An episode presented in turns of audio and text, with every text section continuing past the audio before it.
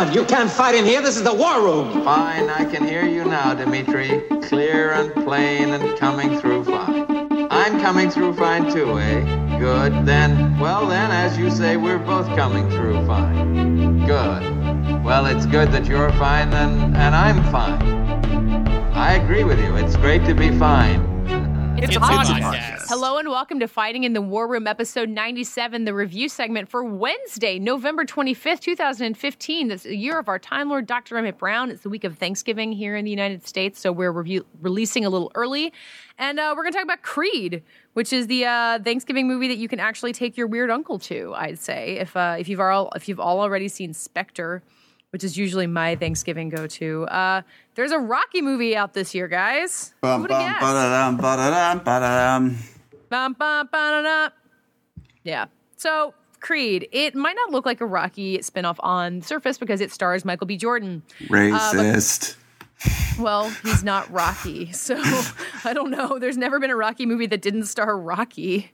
no, not uh, even Milo Ventimiglia What? In uh, in Rocky Balboa, or I, I guess God. yeah. What was that movie? That was yeah, no, Rocky Balboa. That was a very crucial Milo Ventimiglia period. You can really carbon date things with that. Um, th- I think we said we would say straight out that uh, we are both casual Rocky fans at best. I'm uh, I'm not sure I've ever seen a Rocky all the way through. Yeah, we should apologize to our listeners for uh, not having Matt or Dave here. Uh, they neither of them have seen Creed yet, but I think that they are probably a lot better equipped to talk about its place in the Rocky verse than Well, Katey or myself.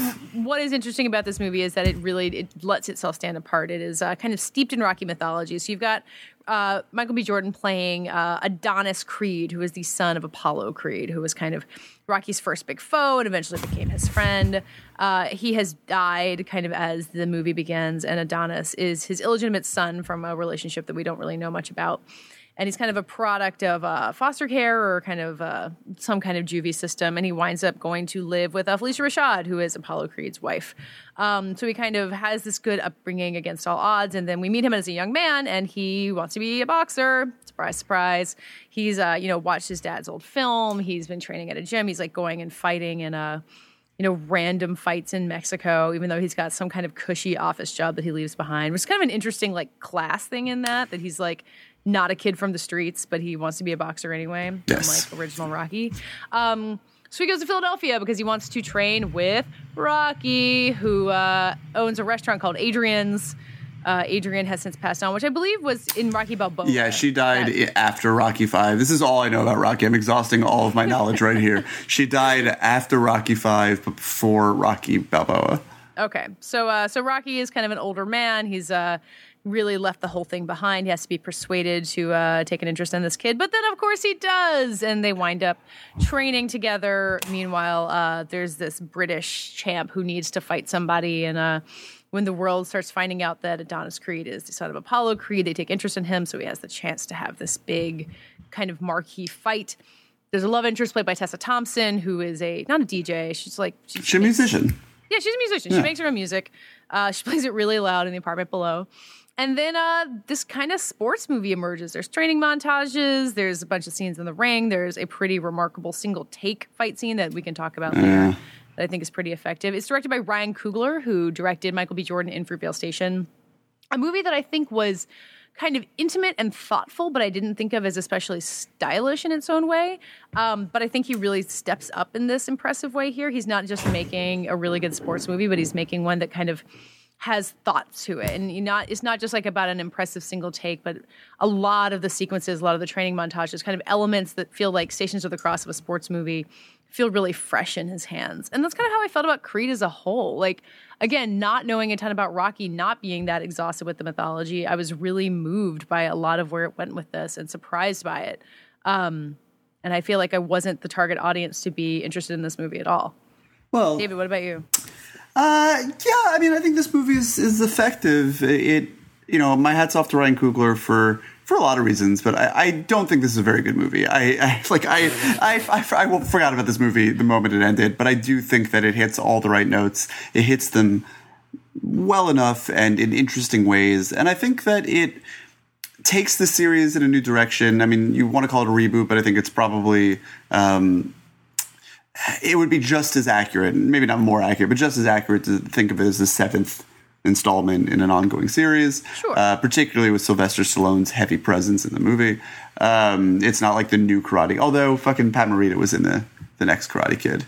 So uh, anyway, the uh, um, I, I, Ryan Coogler, I I loathed Fruitvale Station. I mean, I really I was uh, I almost offended by it. I mean, I, I think that the uh, story that it tells is obviously a tragic and important one, and it's only become more so uh, in the ensuing years as we've really seen the racial divide in this country.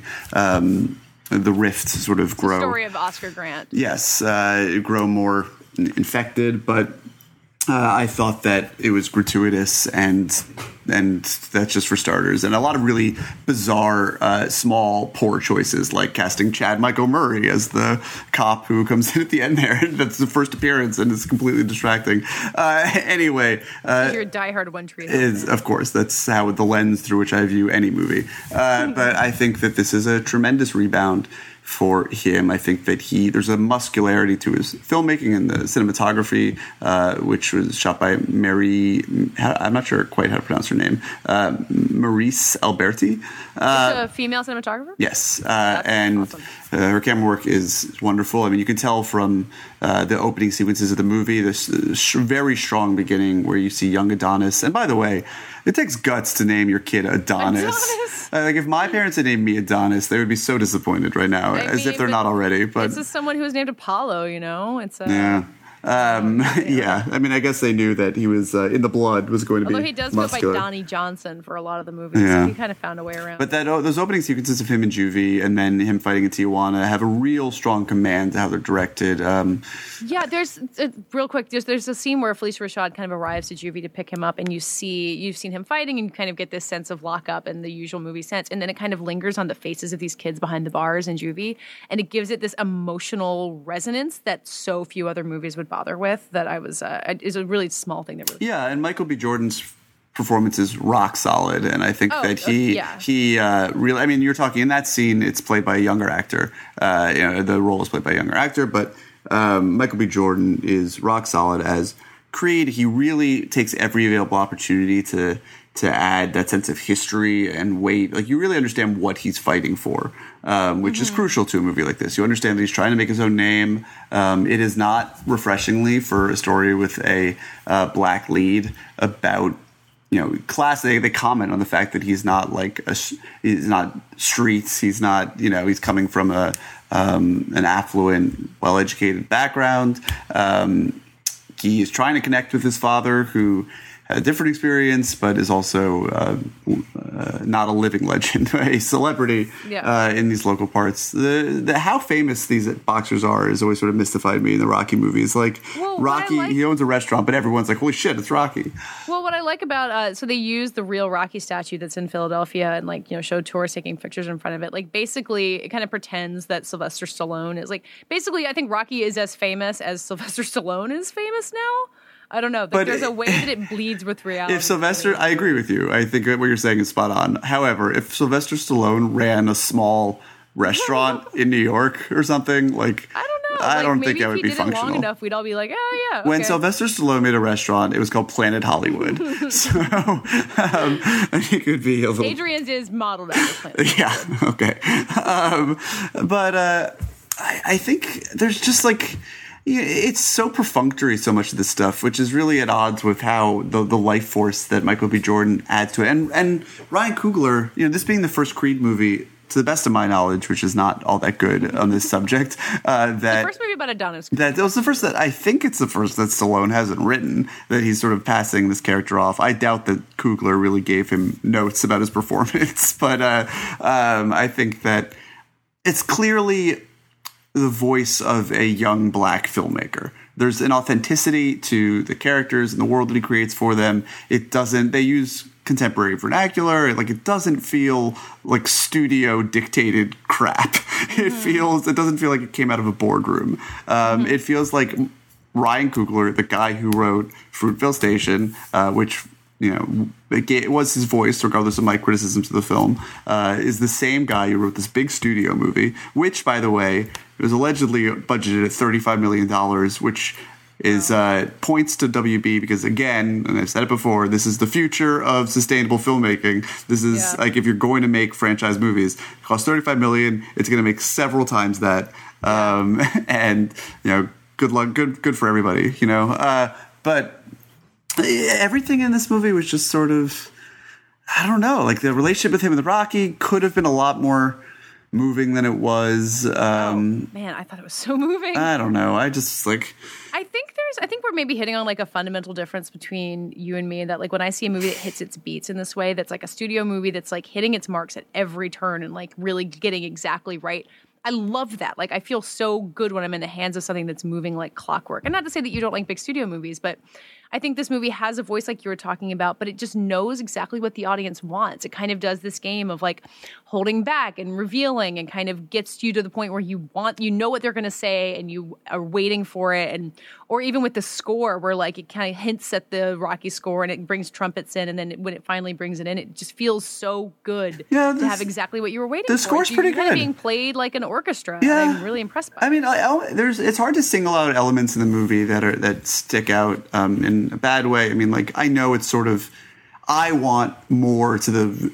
He's not a villain character. He's the the boxer that Rocky that guy? Creed fights. Yeah, but I know that's sort of like not really in the Rocky tradition and like the Ivan Drago tradition. You know, it's like whatever. He's this guy. He's going to prison. He's tough. Uh, I, Tessa Thompson's kind of the weak link, not as an actress, but her character, she- like the whole the her, she has a disability herself, and that she, I mean, Rocky Creed doesn't have a disability, but like he's fighting for something, and and she is a musician who is deaf or going deaf, Or going deaf. and that's like her thing, and it's totally unnecessary.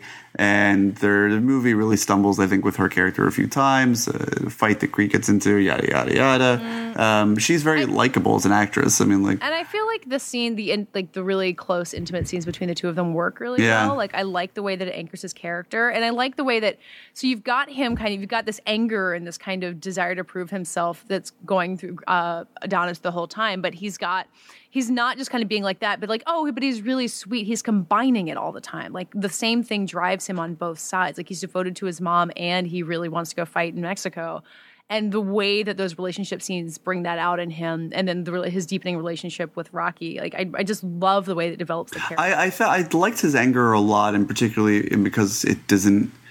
Eh, I, I don't know. I just feel like this movie. I don't want to overstate this point. I, I especially after our Jessica Jones talk in this week's main episode, which you know a lot of. Uh, a lot of the segments on our show come from a place of like liberal, uh, progressive politics and like, a lot of guilt, but also saying like, I watch this movie, I see the relationship between Rocky and Creed, a black man and a white man who never comment on their race and whose backgrounds are not what stereotypes would be, um, who work together, who build uh, collaborative, helpful relationship and are all the better for it. And you look what's happening in this country, and it's it's really hard not to just appreciate that at face value and the command with which uh, tells the story. I, I think this is just one of those things where it's like everything in the movie does what it's supposed to do, and I just don't really care. Like I like I wasn't really. I, I like so many of the choices they made. Um, but people are like, "Oh my god!" Like I was standing and cheering, and people around me in a press screening were cheering. Oh, yeah. uh, and I'm just like, "Nah." Like he went in the fight.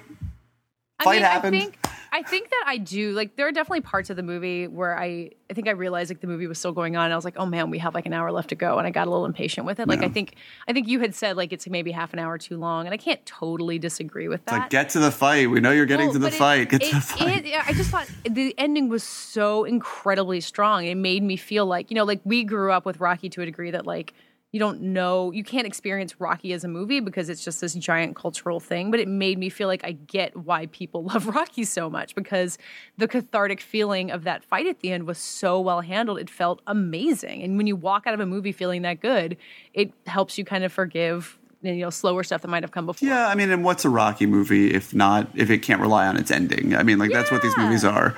But it doesn't necessarily mean that I need to see the 30 minutes before that ever again. But I also I think that um oh shit, what was I going to say? I don't know. My train of thought just completely derailed. Oh, yeah, the nostalgia thing. Like I as longtime listeners of the show will know, I have very little nostalgia for movies that were um, for, for reboots that play on movies of the 70s and 80s, sequels, whatever you want to call this, remakes.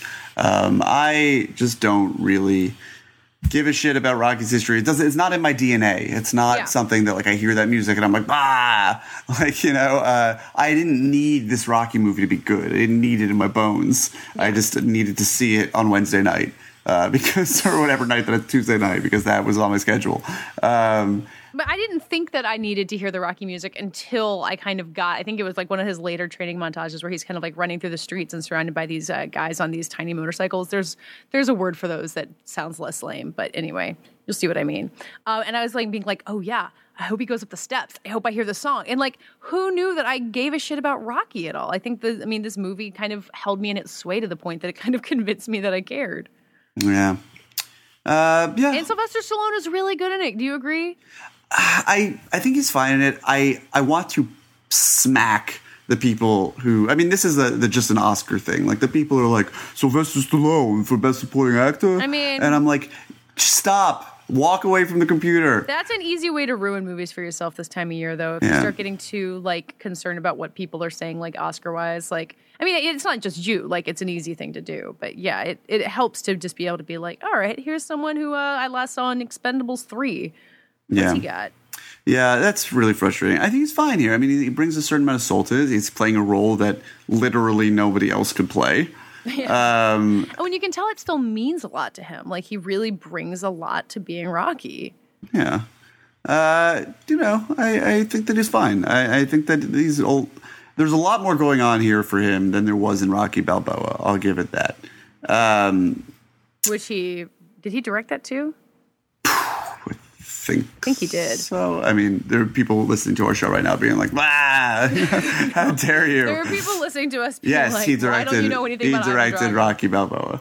Um, but uh, and he wrote it as well. He's the sole credited writer on it. And Rocky Balboa cost twenty four million dollars and grossed one hundred fifty six million dollars. So Really? yeah. 156 worldwide? No, uh, well, I don't know. It's the Wikipedia. It's the number they cite. Um, Uh, now I'm going to look this up. anyway, it's a fine movie. You know, it's, go to see it on Thanksgiving. You could do so, so, so, so, so much worse.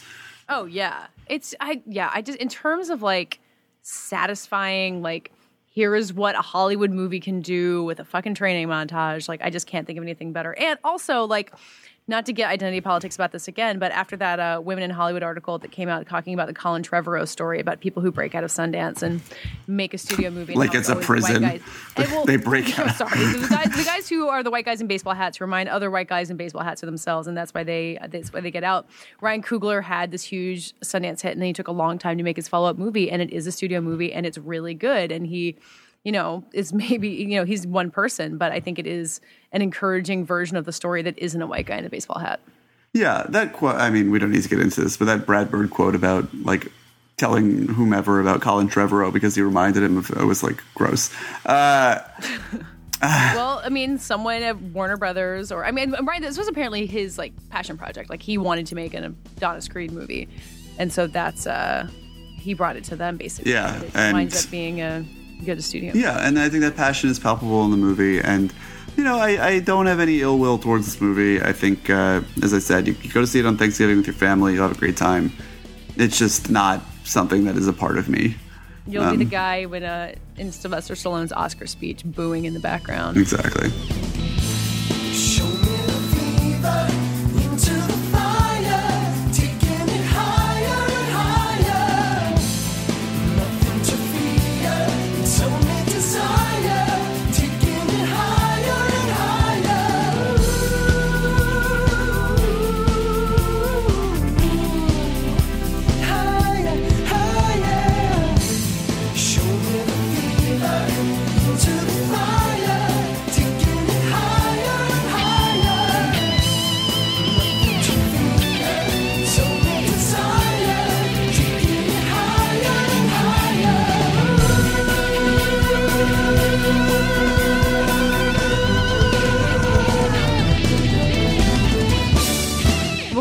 Things up, I don't have anyone to ask about this week's lightning round question, so I guess I have to do it myself. This is weird.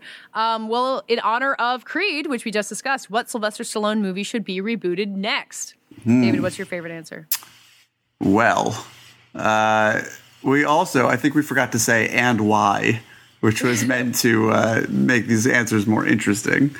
But Well, it's 140 characters, you know. and, and am I allowed to go with Richard Lawson, your coworker? Yeah. Okay. Um, well, in that case, I will go with somebody completely different anyway. Uh, no, I'll go with Richard. He said, "Stop, or my mom will shoot." With Channing Tatum and Jessica Lange, which That's echoes your choice of "Stop." Yes, or your mom will shoot Jessica with Lang, Yeah. I am uh, I'm pretty in, I'm pretty in favor of. Uh, I'm going with uh, Matt Singer, who answered in all caps, Rhinestone, which is the Sylvester Stallone Dolly Parton vehicle that I have somehow never seen, but I really need to. Um, I don't know who I would remake it with because th- those two are kind of the ideal casting, but uh, I would love to hear some suggestions of who should be casting it. I'm saying I'm thinking uh, Hayden Panettiere and uh, Emory Cohen. Just makes me mad. All right, uh, that does it for this week's Fighting in the War Room. Happy Thanksgiving, everybody. We'll be back next week. Uh, David, in the meantime, who are you? I'm David Ehrlich. I'm a staff writer at Rolling Stone. You can find me on Twitter at David Ehrlich. And I'm Katey Rich. You can find me at vanityfair.com or on Twitter at Katey Rich, K A T E Y R I C H. Thank you for listening, and we'll be back talking to you next week.